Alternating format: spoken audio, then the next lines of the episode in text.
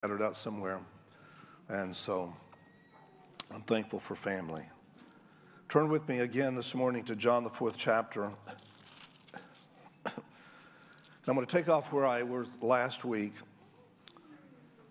and then I'll expand it a little bit more.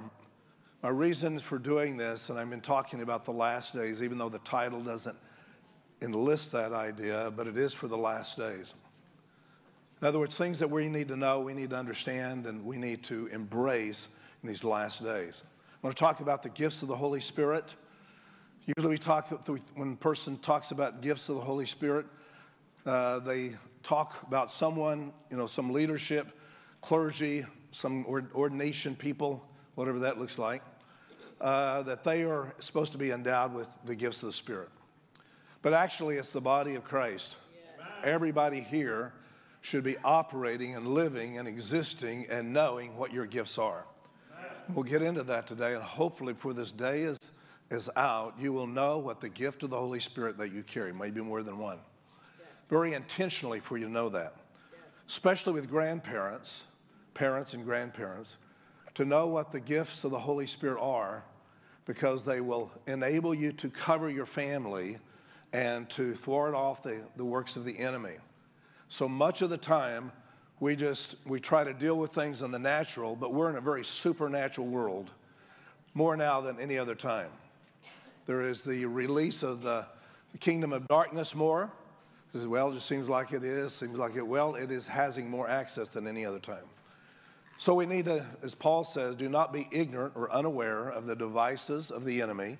And I can literally say the devices that you carry in your pocket that is a device of the enemy or device of good. I mean, who would want to go back to the days without it? Well, I wouldn't, but I'll deal with it, the bad, the bad part of that. So this morning in worship, I was, as we were worshiping the Lord, I heard the Holy Spirit say something, brought back to a conversation that I was hearing a, psych, a, a Christian psychologist, and they were ministering to a couple, and I happened to be part of that. And this is what he was saying to them You need to manage your expectations. He's ever heard that? You need to manage your expectations. I hadn't thought of this in a long, long time, brought back the conversation was worship. And I heard the Holy Spirit loudly say inside of me, I want to manage your expectations. But when you manage your expectations, it falls so much lower than what I expect. we tend, you'll see it in John the fourth chapter as well, we tend to lower our expectations based on to prevent being hurt or disappointed. I'll say that again. We manage expectations so that we'll not be hurt or disappointed. And so if I don't expect anything, anything that happens is okay. But when I expect something and it doesn't measure up to that, then I get disappointed. You've heard me give my definition of disappointment. You won't find it in the dictionary, but I like it. Disappointment is a preconceived idea that's not God's. God does not disappoint, He only appoints. He's appointed you a harvest, He's appointed you a time. So when we get disappointed, it's because we had an expectation that God had no say in.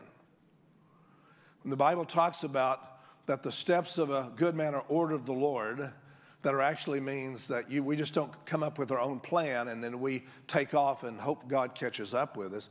It means that ahead of time, He has placed inside of us a direction, and those steps are ordered of the Lord. When you know that you're being ordered of the Lord, and at times your surroundings seem a little difficult, seem strange, you still know that you're being ordered of the Lord. And you pass through things that are un- un- misunderstood, pass through times when you don't know what's going on, but you know that your steps are ordered of the Lord. You can pass through those things knowing that I'm going to get to the other side and it's going to be good. There's times that God will test us for trusting Him when nothing else around us gives us a feeling to trust. He becomes a signpost that we can, we can see, like, there's dead ahead, there's a sharp curve there, better slow down. And if we don't slow down, then we wonder, what, God, you should have took care of it. Well, I tried to. There's signposts there. So when we hear the Holy Spirit saying to us, I want to be the one to manage your expectations. But if I'm expecting nothing, then I'll not be disappointed when nothing happens. So today, before we leave this building, my prayer for all of us is that we our expectations would be raised to the level of supernatural ability, yes. which is beyond our ability to make happen. So when you're praying and believing God for something, if it is a God filled prayer, it will always go beyond what you can ask or think according to the power that works within us. So if we're praying according to Ephesians 3:20, according to the power that works in us, it will always be beyond our ability to make happen. So when we're looking at supernatural and different natural, I made this statement last week. Supernatural is so speeded up, it, it outruns natural. So when something happens supernatural, your natural thinking and mind can't keep up with it. You're just trying to figure out. So to operate in the natural, I have to slow down the supernatural and say, God, I need to process this. So if we're trying to process what God's doing, we always mess up. I need to figure out, connect the dots. Why are you doing this? Why are you doing that? And if I'm processing it mentally through my own natural sense, I will start directing it the way that I, I can see it happening going. Because when you hear people say, I can't see that happening, it means that I'm choosing to only see what I can make happen. So when we operate in the supernatural, we're trusting God to operate at the speed of revelation, not the speed of my understanding. Yes. Proverbs says, lean not to what? To our own understanding. Doesn't mean he doesn't have an understanding. Lean not to our own understanding trust Him in all of our ways, and, and He'll bring it to pass. So there's an understanding that we have that's based upon all the natural senses that we can muster. And when the natural understanding around us doesn't match up, for instance, if you're believing God for a, a job, better job, or believing for something more, and yet you think about, I'm just going to pray based upon what my income is right now and the house that I can afford. And I'm not saying by any means you should get outside of what your income should be. But when you only limit yourself by what's always been and seen, then you only receive all that you, the same that you always have had. That's manage your expectation that this is what I deserve. This is what I grew up in. My parents were this, my everything around us, our generations were this. And so we tend to believe on what has already happened in the past. But when you when you realize that you've been born again, not of corruptible seed, which is the generations past, but born again of an incorruptible seed. Now, the incorruptible seed is an invisible seed of the Spirit of God that causes new birth to happen inside of us. And when that takes place, now we're operating at a supernatural level. Jesus said in John 18, verse 36, My kingdom is not of this world. He's speaking to Pilate. My kingdom is not of this world because Pilate was trying to say, geographically, tell me where your kingdom is. I can find your army and I know more about you because I can see it the natural. Jesus was letting him know, which he didn't understand, my kingdom does not move at the speed of an army of the, this realm. My kingdom is not of this realm, but there is a kingdom, Basileia, the dominion, rulership, governance of a king. And it's ruling in a higher place than there. So, my point is this to move in the supernatural, we have to move out of this natural. I'm, talk, I'm not talking about being crazy, but move into the expectation that in that realm, all things are possible to them that doubt, curse, negative. That's, that's the lower end of it. But to those who believe, believing is not a mental thing, because only if we believe that even the devils believe and tremble. So all we've come up to is a demonic level. Sorry, that's what it says. I didn't write it. So that's the beginning stage. You have to believe in your heart and confess with your mouth the Lord Jesus Christ. So then we move into the area of faith. Faith is not only a noun, but it's also a verb. Yes. We, if you talk, someone asks you, What is your faith? you could say, I'm my Christian faith. That's a noun, that's who I am. But according to the Bible, the word faith the word pistos, it moves in a verb which means something you act upon and something you're doing. As you believe in His Word, you're moving towards His Word. That's a verb that accomplishes something which releases the supernatural. Without faith, the verb, without faith, it's impossible to please God. Pleasing God is at this level, not down here doing works, you know, doing the good deeds and all that. Those things we should do because of who we are. But to move in that supernatural level and realm means that I have to find myself seeing eye to eye with Him and thinking the way He thinks. Now, we're in a postmodern culture, that word, we can use that word. a lot of people are using it. Literally means that every man has the right to do what is right in his own eyes. That was in the days when the judges on the earth and everybody did that which they thought was good. You can rename yourself, use a different pronoun, you can call yourself anything, you can call yourself a dog, you can marry your dog, you can be happy with your dog. You know, some people would only get along with their dog. So I understand that. And so when we try to reinvent what God said about us, we've lowered our identity to something that is superficial, below natural, and now we're operating at the base, earthy point of this world. And then the God of this world, when we place ourselves under that, we're placing ourselves under the God of this world. 2 Corinthians 4 the God of this world had blinded their eyes that they cannot see the hope, expectation of the gospel of the kingdom. So if we submit ourselves to the God of all creation, that we're not operating in the earthly realm, but we're operating where He sits and where He judges His enemies. In fact, Psalms 2 says, He that sits in the heavens, what does He do? He laughs. because He's seeing it from the perspective of eternity. And yet, when other people get so low, the God of this world operates and works in them, they're not laughing, they're, they're moaning, they're crying, and they're, they're depressed. Everything happens, you know, against them. So this morning, I want us to look at how the Holy Spirit, greater is He, 1 John, greater is He that's within us than He that's in the world. There's a clash of two kingdoms going on the kingdom of this world and the kingdom of God. And whichever one we submit to the rulership of that, that we become covered by or protected by. If we're submitting to the kingdoms of this world, we're just hoping for the best. When we're submitted, submission means coming under the mission, of the kingdoms of God, the creator of the universe, then there's all things are possible because we're submitted and believing unto him. I don't want to repreach what I said last week, but I want to pick up a few verses to connect where I'm going to go uh, this morning. Pick up, pick up verse 10. I think I went down 1 2 10. This was Jesus having an encounter with the woman at the well. It's very direct where he says must be that she goes through Samaria. Samaria was off the grid for most Jews. Didn't mean they couldn't go there, but most of the time they didn't go there because of the prejudice and the resistance they found. It wasn't their turf at all.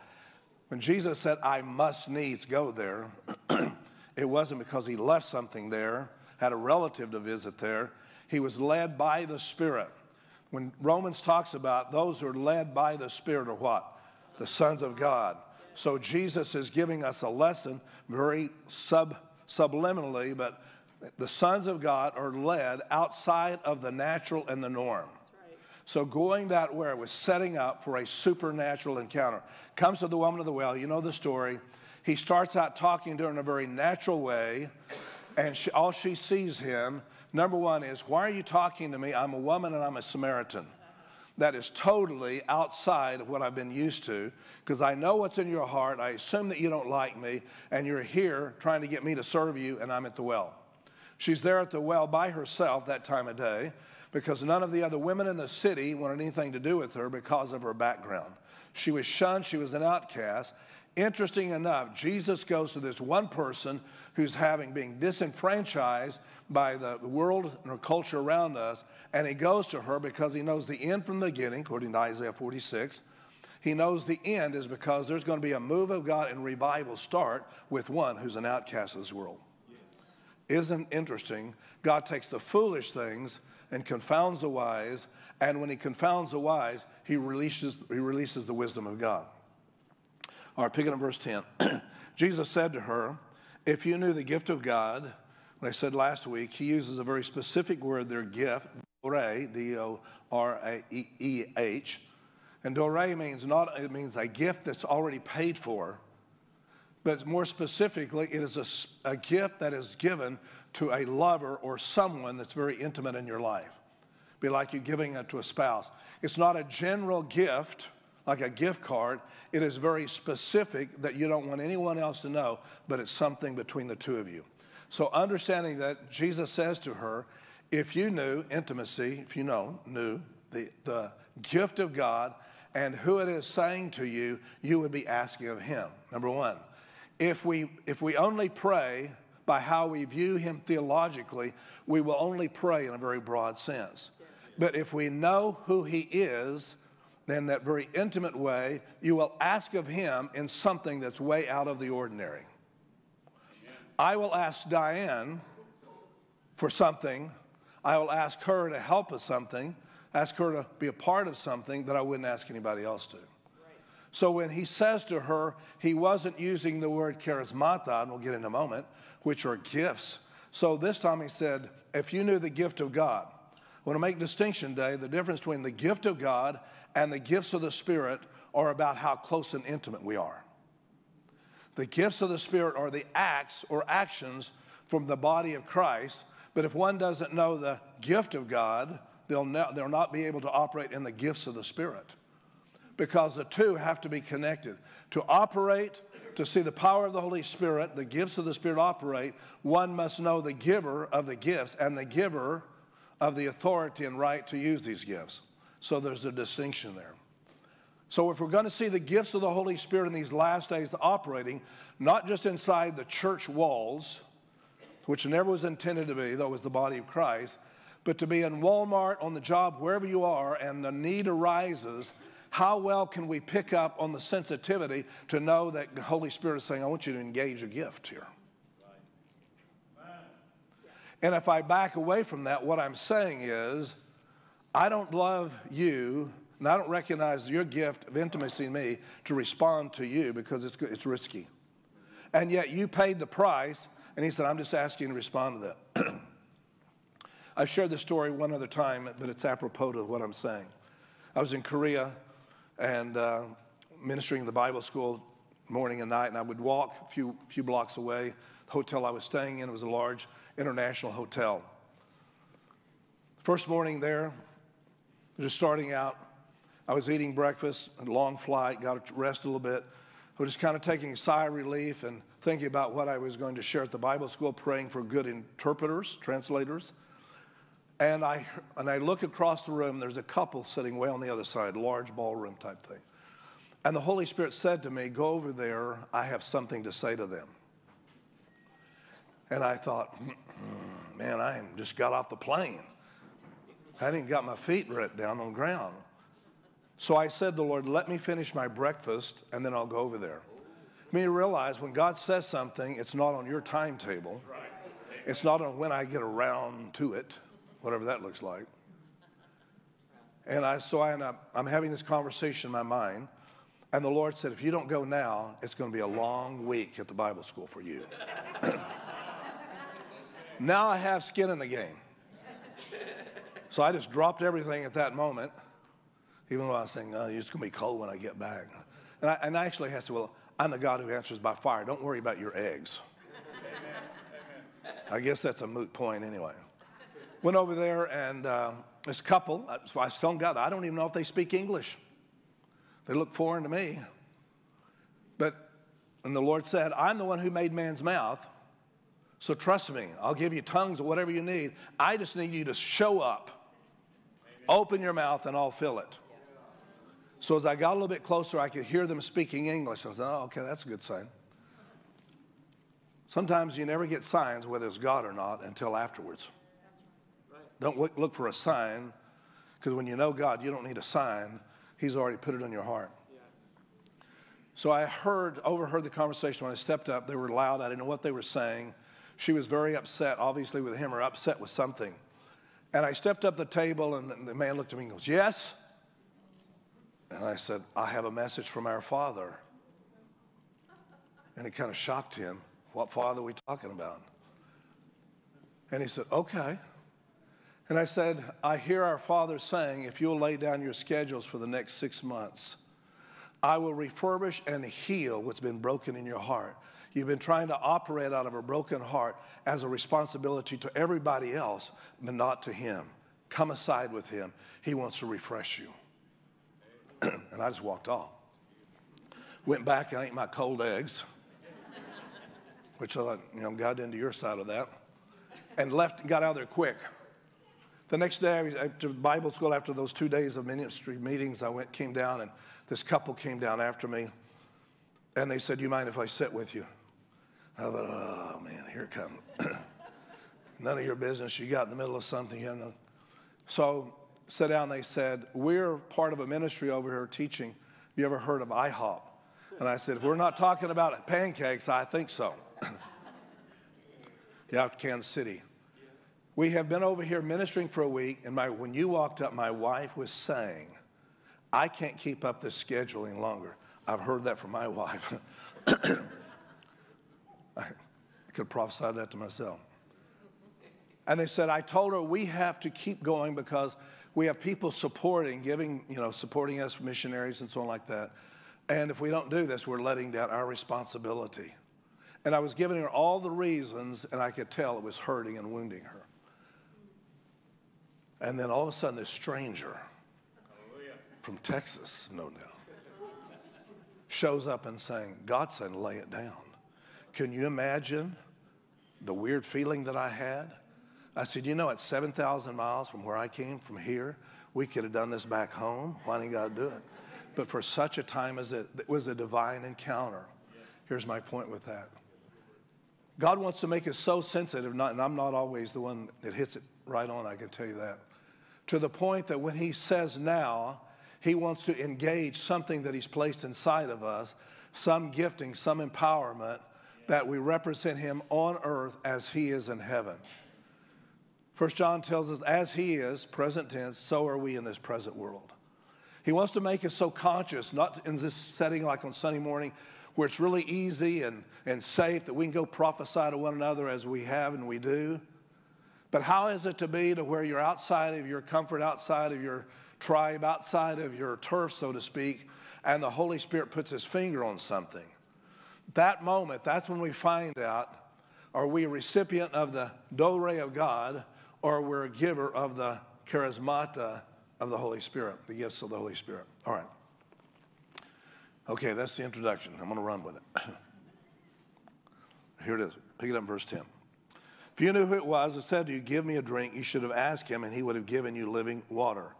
She's now trying to figure out, he's talking about supernatural. She's trying to figure out something natural to operate in the supernatural. She doesn't has known it.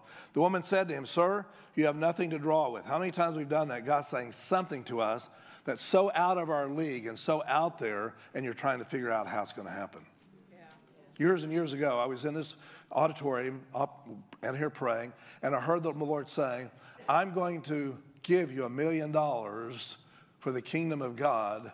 Begin to make a list of what you would do with it. It was so far removed from my thinking. Of course, a million now is not a million as used to be. so I just laid it down. Diane and I were in Dallas doing a presbytery for another church there at Shady Grove, and I had my back against a wall. We were just got through ministering to some elders and some other people there. No one was behind me.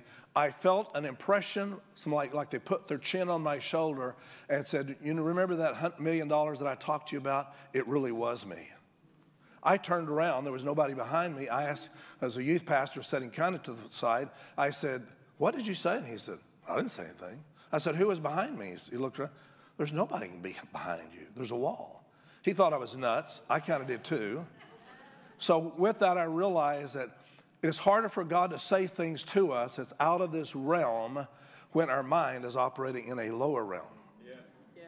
And I'm, there's no time living on God, so I'm believing for that to take place. Still have my list now. She asked, You have nothing to draw from. The well is deep. I started in my mind thinking, How, how, could, how would this be? Do we go get a loan? How, oh, the natural cannot bring in the supernatural. Right. It is supernaturally received, it has to be supernaturally done. If God needs my help, it was not supernatural. Verse 12 Are you greater than our father Jacob, who gave us the well and drink from it himself, as well as his sons and his livestock?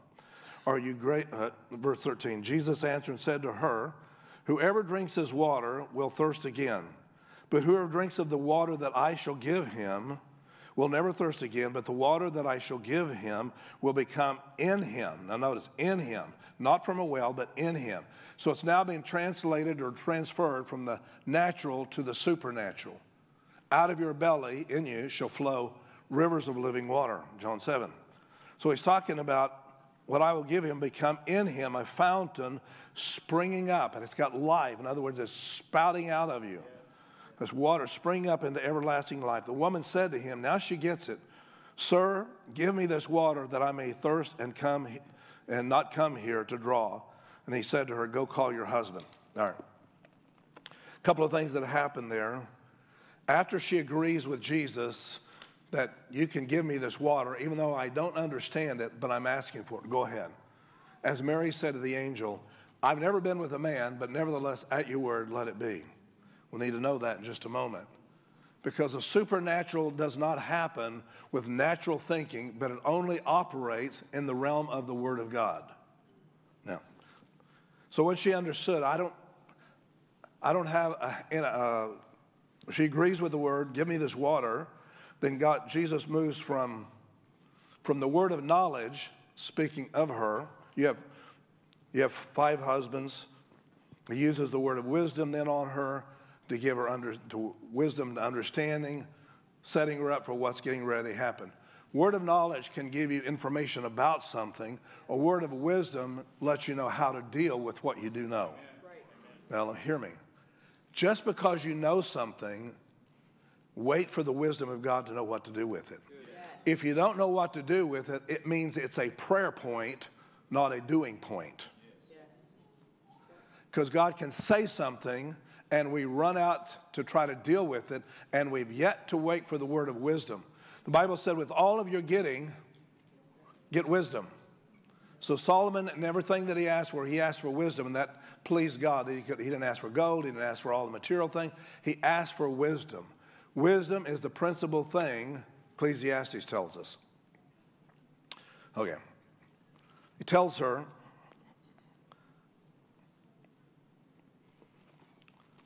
that the five, she says, You have five husbands, and the one you're with now is not your husband. She now recognizes that you move from just a word of knowledge, set her up using word of wisdom, which means knowing that she would have to answer you that. Then she says to him, Sir, I believe that you're a prophet. And if you're a prophet, then I have a prophet in front of me. Then now you're setting up for something. Jesus used the word of knowledge. Use the word of wisdom and the word of prophecy right there. The gifts of the Spirit wasn't operating in the synagogue, it was operating in no place, no man's land, in Sychar, near a well. Once we understand, become sensitive to wherever you are, there He wants to be. Yeah. Yeah. Wherever you are is an opportunity for something miraculously and the power of God to be manifested if I think about it, that it's not Sunday morning, it's not a time for ministry, it's not a time for a certain thing, it's not a time that Alex is going to come up after worship and he's going to say something, give word of knowledge, and, and, and we get healing that. It is a now time. Now faith is. Present. Now faith is. Anytime we say, Holy Spirit, I want you to make me sensitive to what you want to do. And everyone I come in contact with, instead of looking at them and saying, How dare them, or how could you ever gotten that big a mess? By the Spirit of the Lord, you understand knowledge that God will say something, and with that, He'll give you wisdom to know how to deal with it. But if our first response to them is, Man, what a big mess you made.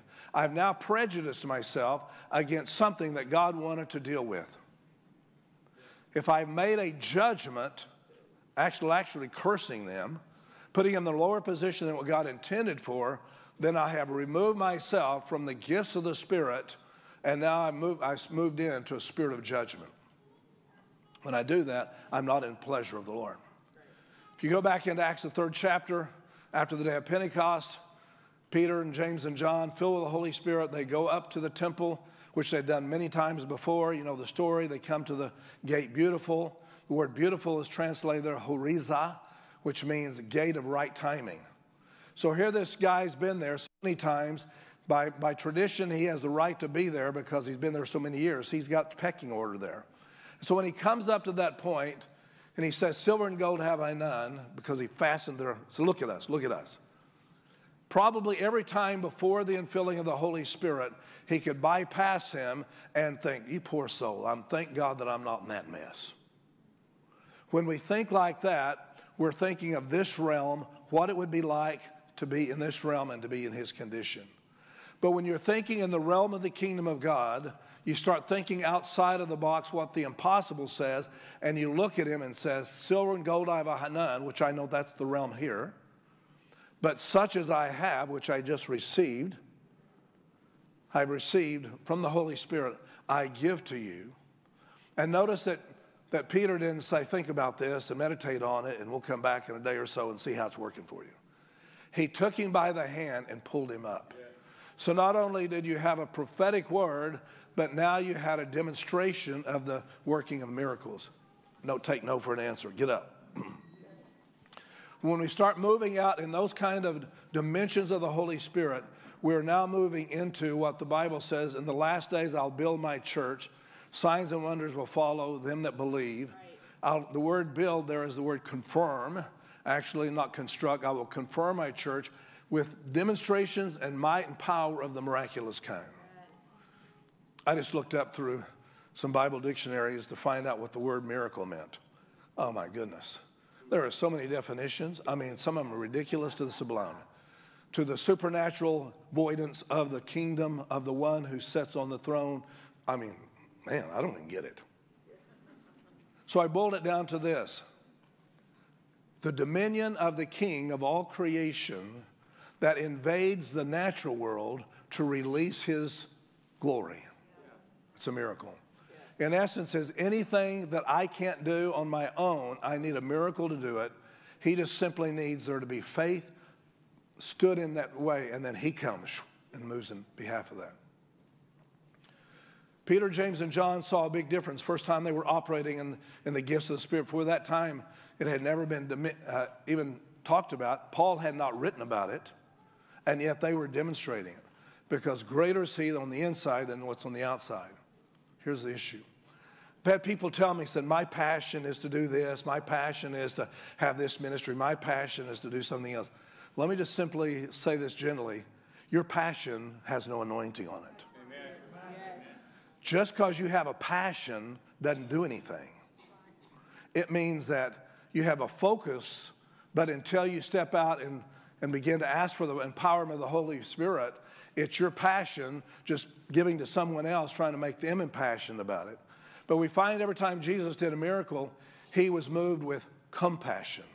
The word is spalagna, different than passion. I can have a personal passion based upon my, my personality and what I like and what I'd like to see happen, people to know me about it. But compassion is the internal combustion of the mercy of God that overwhelms you so much that you step out into realms that you have no understanding of. Signs and wonders begin to happen. So it has to move from the natural thinking to move at the speed of revelation for it to move into that point. All right. Jesus makes the connection in John 4 that I've never seen before and read this verse many, many times. Pick it up where she recognizes he's a prophet and says to him, she could have asked him any question she could have because he was a prophet. And the one question she asked him is, Tell me about worship. She could have said, How come I've got such rotten experiences with men? How come these women of this city are just so mean? He could have explained all of that, some kind of psychological mumbo jumbo. Not all of it's that, but sometimes it is. But the bottom line is, I want to know about worship. Think about it. The deepest longing part of her being that is eternal was not to figure out the whole water issue how do I get it and how do I get out back before anybody sees me. But the deepest longing in every one of us is the issue of worship. What we'll be doing eternally is worship. Will preaching will cease, we get to heaven. The first war was over worship. First, first uh, I mean Isaiah 114, or Isaiah 14 tells us that. The last war we see in, in uh, Revelation is going to be over worship, mark of the beast, so on. So if worship is the first and last wars in the heavenly, how much more is it so much the enemy wants to come and attack us in the area that we have empowerment and the power of the Holy Spirit is to worship. Distractions, do everything else but worship. we said in uh, Chronicles, go out and set the singers out front, not the battle's mine. It's supernatural, but you've got to do your part, which is just simply obey. Paul and Silas in prison at midnight. They could have been complaining, upset, bothered, managing expectations. I didn't think I was going to get in this mess. And yet they begin to sing praise unto the Lord, and the, whole, and the Spirit of God sends an angel and shows up, shakes the jail open, and everything changes. Supernatural. From what seems like is a natural thing that they've done to so many people has now become supernatural because they're, they're seeing it from a different perspective. Instead of complaining, upset, negative, but I'm trusting God for the supernatural. When you step into the supernatural realm, you begin you can see by the spirit that only God can do this. God, if you don't show up, then to be absent from the body is going to be present with the Lord. I'm going to win either way. Jesus explains to her, and here's the connection. Pick it up in verse 21. She was thinking that in Mount Gerizim, which is the mountain in Syria, Samaria, and she said, I know what you Jews believe, that it's in Jerusalem, Mount Zion is a place of worship. Tell me, which mountain do I go to? And Jesus says to her, here's the transition from the Old Testament to the New Testament. The Old Testament was all about doing the outward rituals and ceremonies. Jesus said, Time will come, and now is right now. Right now. The true worshipers. Now, the word true there means unveiled, but it means also the word for revelation. The worshipers that are operating in revelation will worship the Father, neither in this mountain or that in any mountain. But the time will come when the true worshipers, those who worship by revelation, will worship the Father in spirit and in truth. if all we do is read songs off the screen, then we're singers. Worship is not about the sound, the tone, the right melody, the right texture. Those things happen to make gives us a sense of natural outward sense to help maybe get us in the mood to get there, but we're carriers of the spirit of worship. Worship is not all about music and sound. Worship is how we act towards God in every moment and every time. I'm honoring the Lord with who I am. We're honoring the Lord with who, what we are. In, in the secret place, the public place, the out of the way place, it is act worship. So worship can come through prophetic, it can come through word of knowledge, it can come through the gifts of the Spirit, but it's part of worship because it's meaning I love Him and I want to show forth His representation. So I love what we do here in worship, but this is not the only time we worship. Right. Yes. Every moment, all time, it is worship. In fact, talks about in Philippians, we are the, the circumcisions that worship the Lord by revelation, not from the Old Testament. So Jesus says, well, the time is now when the true worshipers will worship the Father in spirit and truth. Now, here's the next part of that. Beginning of verse uh, 24. For God is a spirit, supernatural. Those who worship him must worship him in spirit and truth, must worship him supernaturally. Yeah. If worship is a connecting part for supernatural and signs and wonders and miracles, then it means that I have to appeal to who He is by the Spirit of the Lord. If you're looking for a miracle, start with a point of worship.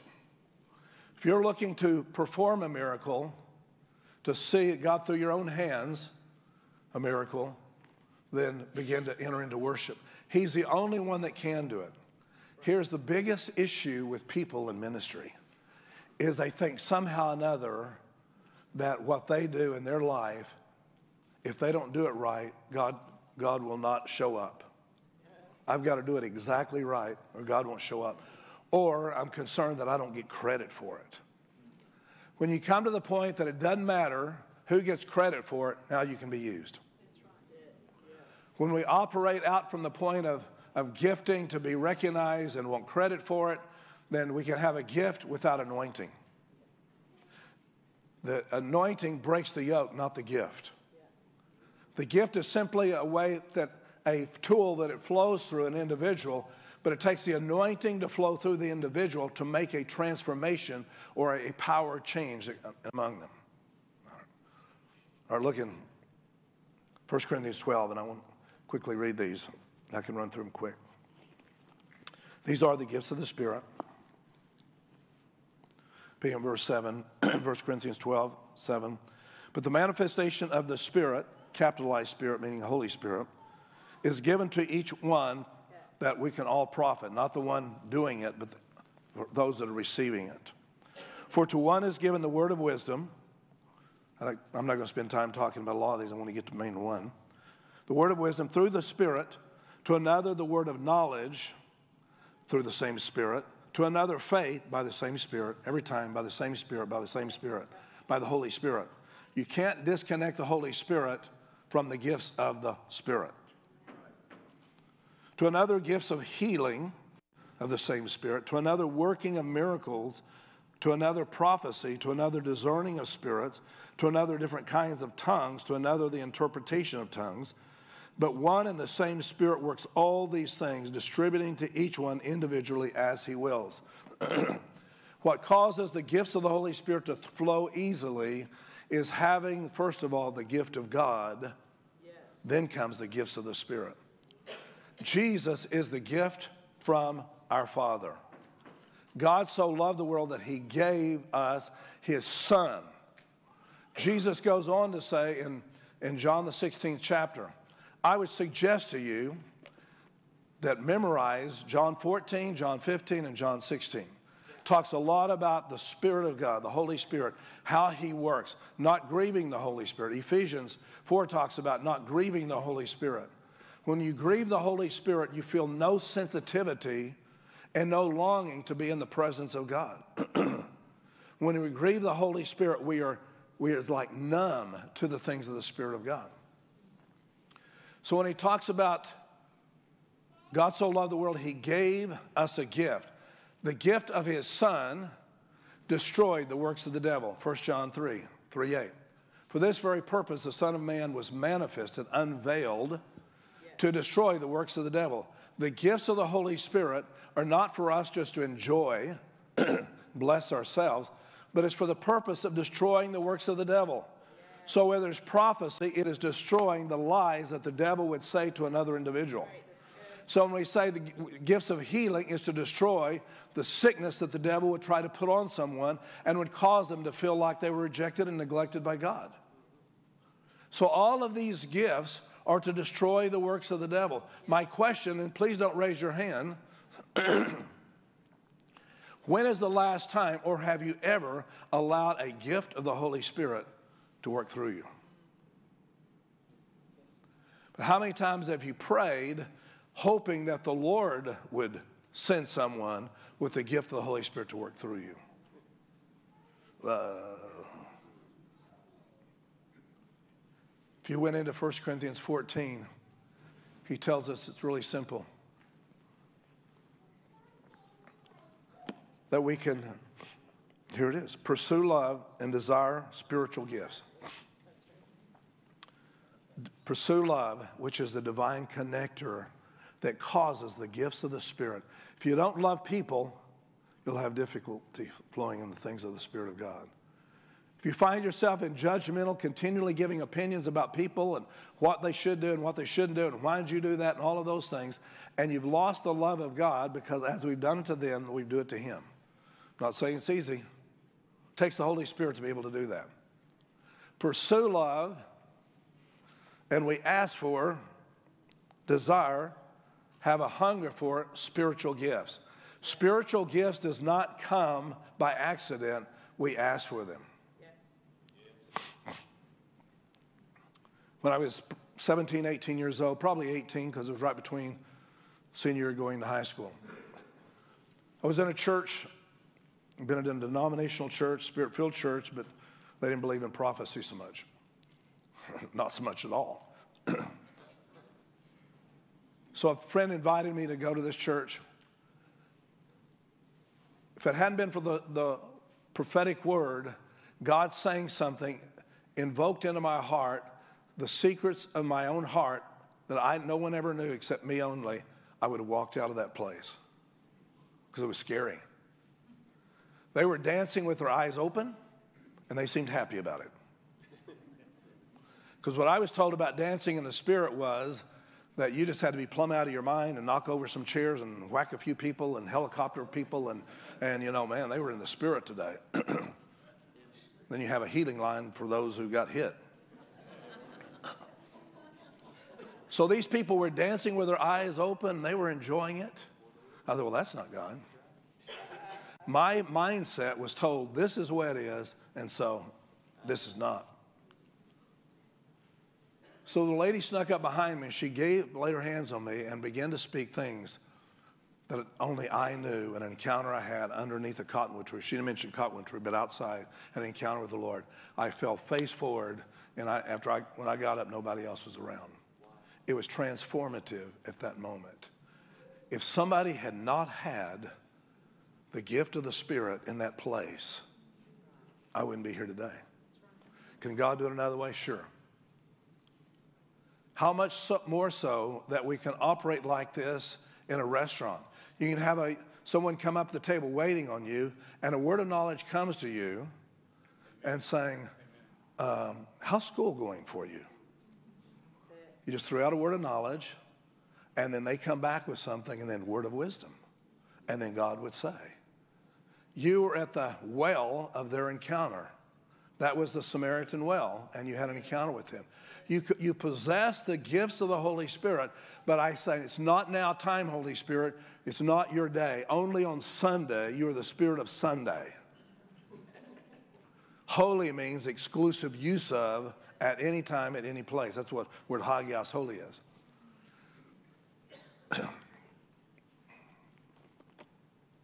Just to consider what it would be like if for uh, everybody in this room that we started looking for an opportunity to show forth the glory of God.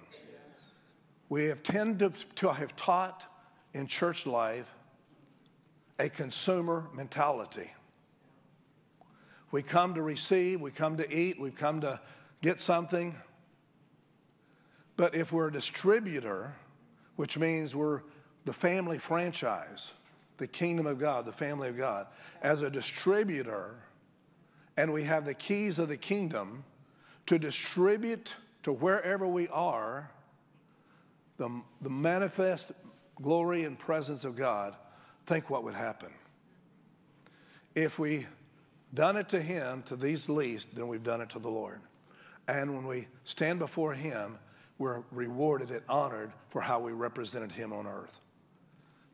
The Western church has got to be shifted from a consumer mentality to a distributor Acts chapter 2, the Holy Spirit came and distributed on all of them severally as he wills the tongues of fire. The five symbols of the Holy Spirit, interesting look like dove, which means the attitude, voice of God. Dove comes down upon Jesus' baptism, like a dove, a voice comes, says to him. Fire, which is the, the renovation of God, the demolition, if you will, of God. Also, it is the receiving of gifts offered to the Lord, the fire of God. All that's the Holy Spirit. And then we see the wind of the Holy Spirit showing up in Acts chapter 2. He comes and fills the whole house with the wind. John describes it, said it's like the Holy Spirit. The wind is like the Holy Spirit. We don't know where he comes or where he goes. It's the free, the wind is the freedom and liberty, also the mystery of God. I can't control it. Nobody's going to blow in and blow out, so I'm just going to get in the middle of it and let him blow over me. And then we have the oil, which is revelation, brings light and revelation. The oil of the Holy Spirit is part of the anointing or empowerment of the Holy Spirit. All of these symbols speak something of the nature, also empowerment of the gifts as well. And then lastly, water. We could take a week on each one of these symbols. But then Ephesians says, it's the washing of the water of the word. All of these elements have some divine connection with the Word. The gifts of the Holy Spirit are connected to the Word. The power of the Holy Spirit is connected to the Word. So I want to just look at this for a moment. Because everything about the gifts of the Holy Spirit is relative and connected to the Word. Yes. Perhaps, maybe, the reason we don't operate more in the gifts of the Holy Spirit is that we don't have the depth of the Word. It's possible to be preached to and have a listening ear, but not a hearing. Yeah. Amen. Jesus even talks about be careful for how you hear, not how you listen. Diane says, You listening to me? Yeah, I'm, I'm, listening to you. I don't know what you're saying, but I'm listening to you. It's because I got my ear stuck in the TV and she's in the room and I hear a voice crying in the wilderness, but I'm distracted over here with this. So I'm listening, but I'm not hearing. Because hearing gives the understand gives understanding exactly what you said, and I know I need to pay attention because there's going to be questions later.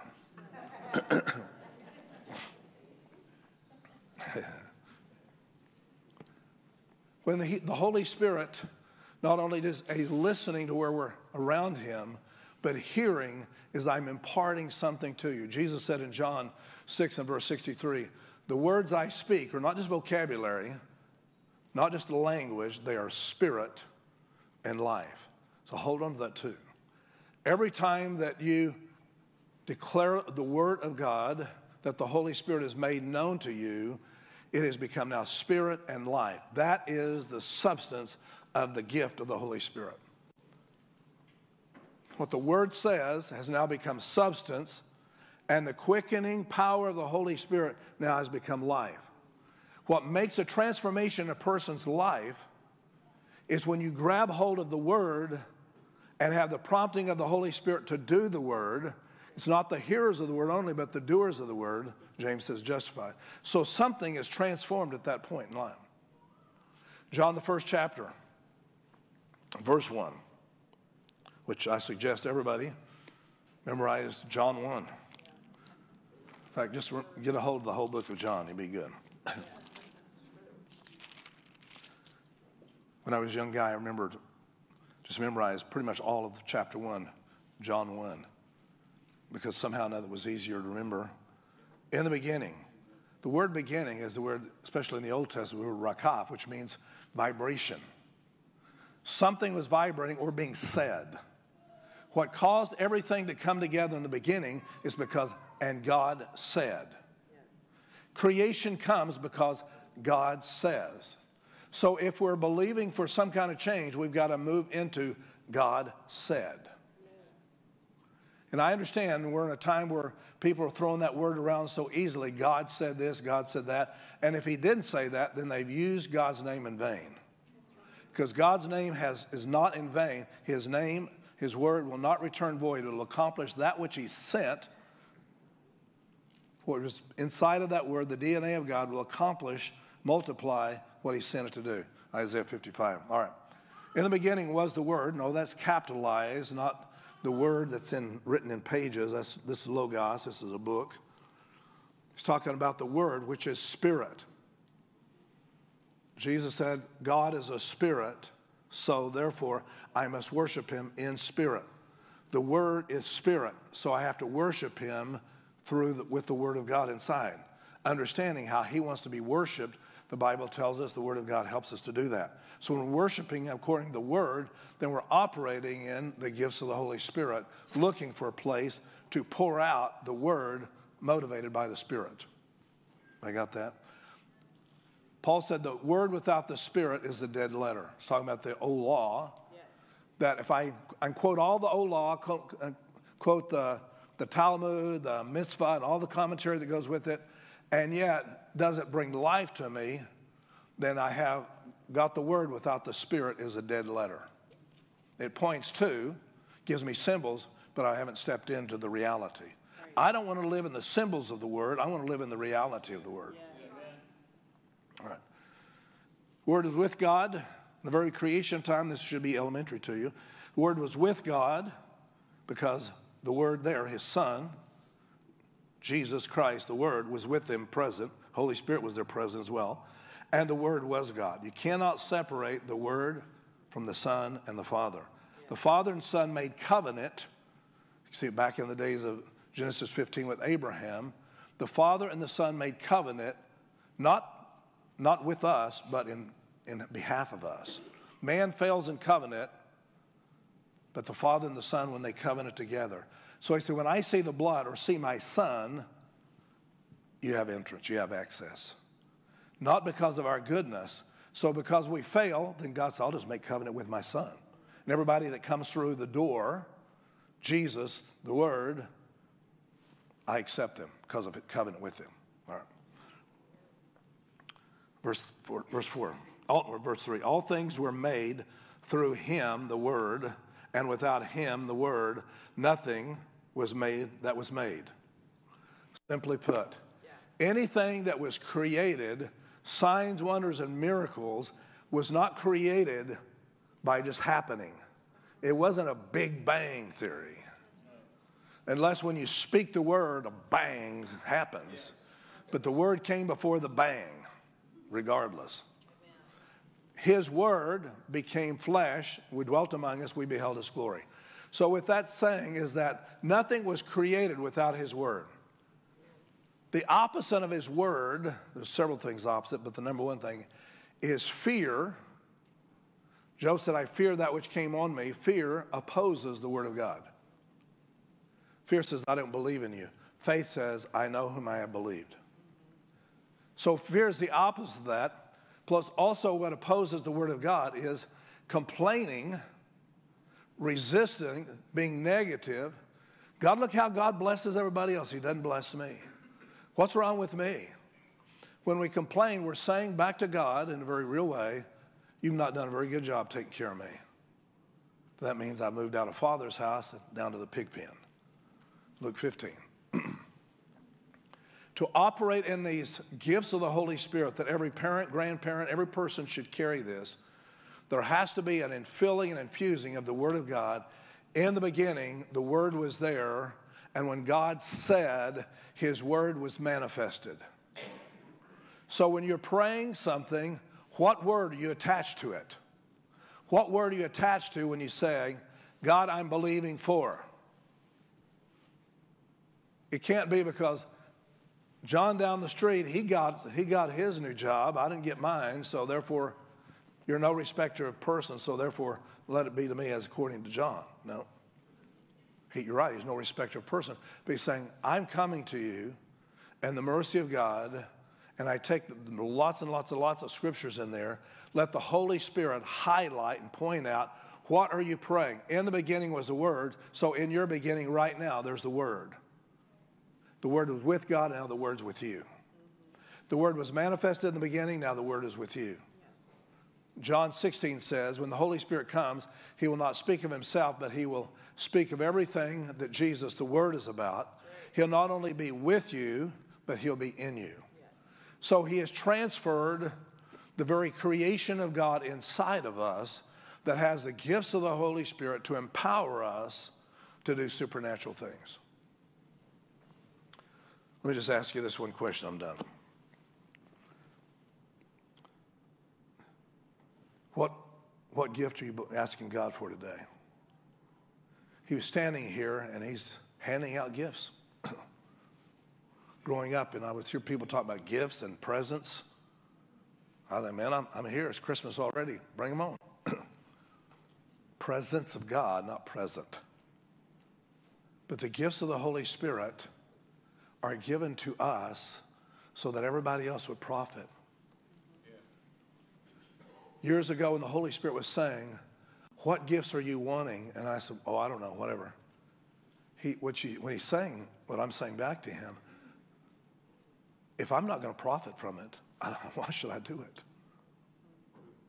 Because the gifts are given to us to profit other people.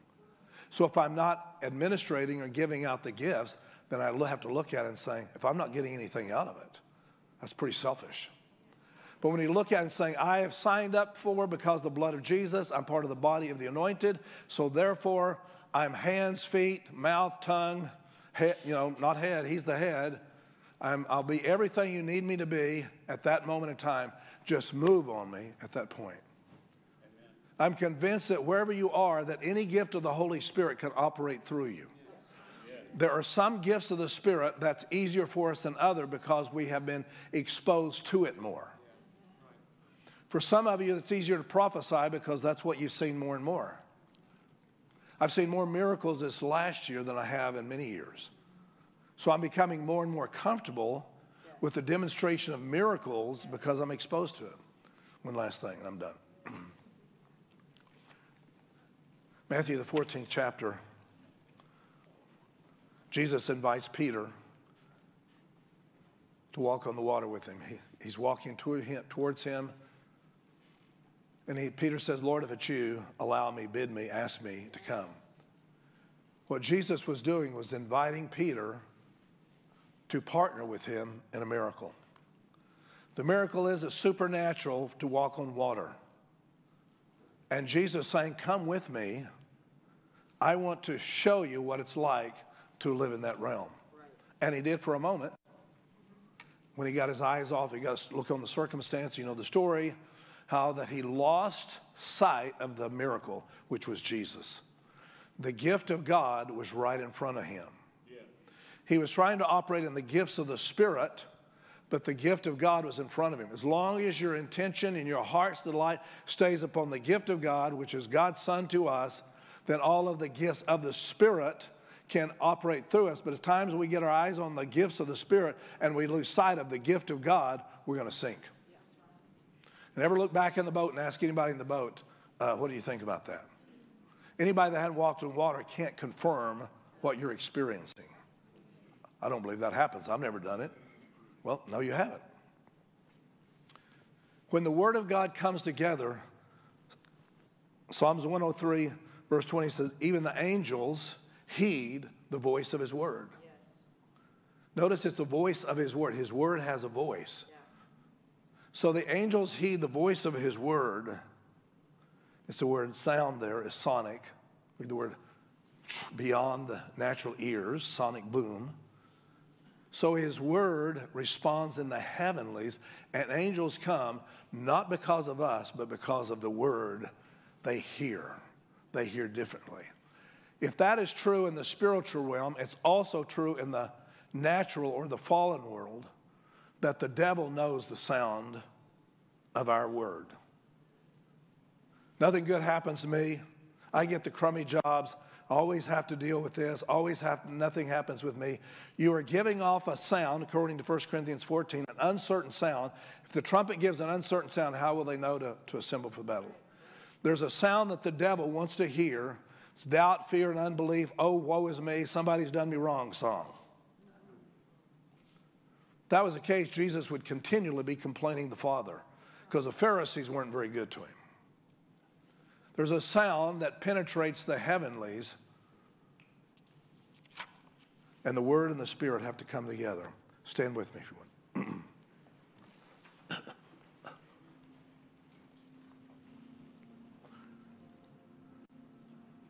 I've been praying for a couple of days now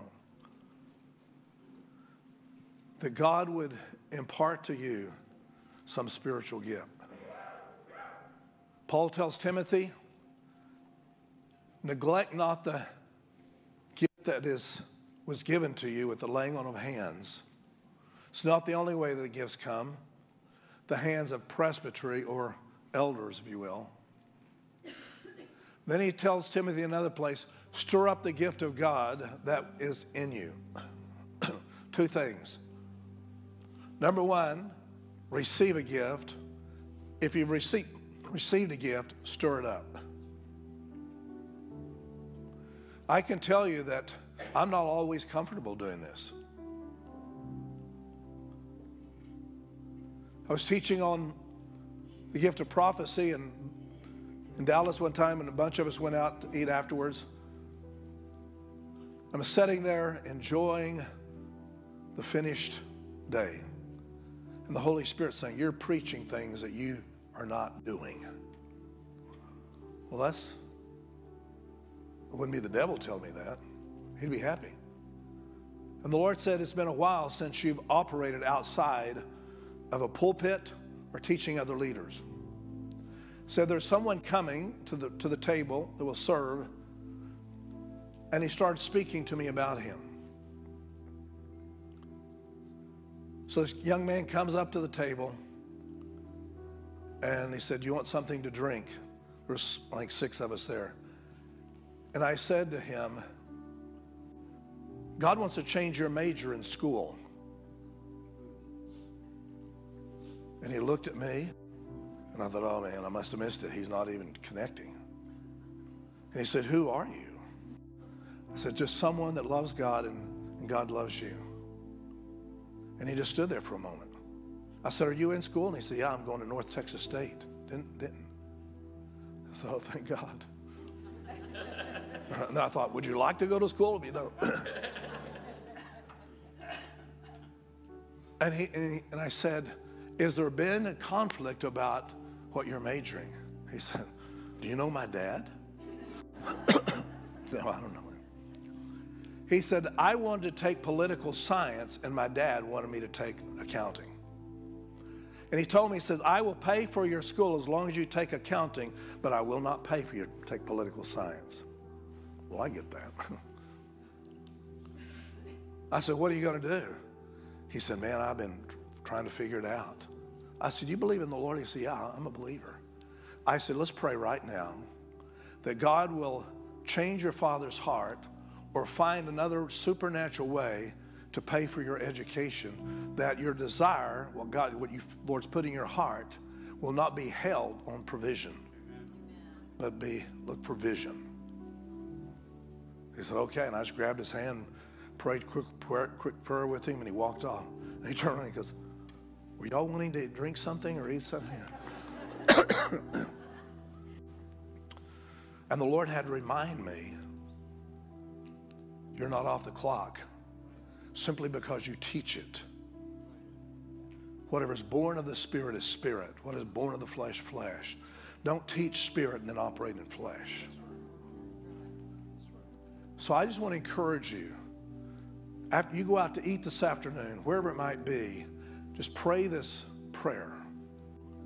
Holy Spirit, guide and direct me for everyone I will come in contact with, and let me be a blessing to the family business. Yes. Yes. And if that means talking to someone about the kingdom of God, they're, they're, they come in limping, man, there you go. You don't have to have much of a word of knowledge. You just got to have compassion and just pray with them. Then God will give you wisdom how to deliver it. So I want everyone that's believing God for a, for a gift, just come and stand here. You're not, you know what your gift is and you're not interested in, that's fine. You don't have to come.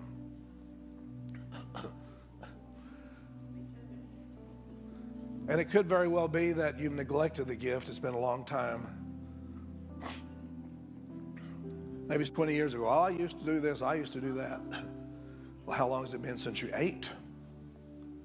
We probably eat more regularly than we feed our spirit. Can you guys kind of move that way and let.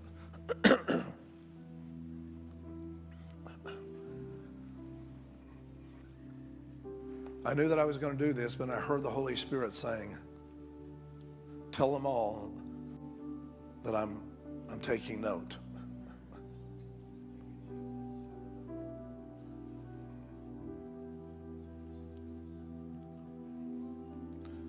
So, Father, I pray over every person standing here. They've come by the drawing and the wooing of the Holy Spirit, not me. We present our bodies a living sacrifice, holy, acceptable unto you, O God, which is our reasonable expectation of service. We first start by repenting, all of us. Father, forgive us that we've been negligent of what you have given us in the past. And we want to divinely connect with you on every access. And whatever has happened in such a way that has caused you to be grieved or grievance and caused you to shut down on the spiritual sensitivity, we ask for the healing of the Holy Spirit right now to come. Maybe you felt like you stepped out in the gift and something happened, got your hand slapped, and walked away from it. Right now, the Holy Spirit is saying, lay down all of your excuses that's no longer relevant in the kingdom of God. And I had plenty of them. And Lord, we ask you right now that the desire of every person's heart that you said in your word desire spiritual gifts. And everybody will come through them differently. Prophecy will flow through you differently. Word of knowledge will flow through you differently. It, will even flow through your own hands, your own mind, and your, your ways of even doing it. it. Won't be like anybody else. So it's not about cloning you, He's about just wanting to flow through you. And if you'll do so, He will amaze you in what He wants to do. So just lay hands on yourself right now by the laying on the hands of presbytery. I'll ordain all of you presbyteries right now. Jesus, you are the giver of good gifts. And you said that we are to be a good steward of the manifold grace of God, which is the word charismata, gifts in the New Testament, the gifts of the Spirit. Thank you for the grace of God to receive in the infilling of the Holy Spirit. And may we start with the gifts of the Holy Spirit right in our own home through compassion and mercy, praying those things are not as though they are, declaring the goodness of God more than anything else, seeing things the way you see them through the knowledge of the Son of God. We divinely connect, Lord, to the heavenlies and say, Come, Holy Spirit, upon us. We're good ground and wanting you to move mightily in us and through us. Sharpen the gifts that we've had, but also the gifts that we've never st- stepped out in, that you would give us new gifts. That at every point and any time, any of those gifts can be manifested through us because there's one Spirit that all may profit from. We thank you for the infilling and infusing of the Holy Spirit. We make a choice today to start today, laying down all of the reasons why we haven't and we can't, and all the lies of the enemy as to shame as to why we can't.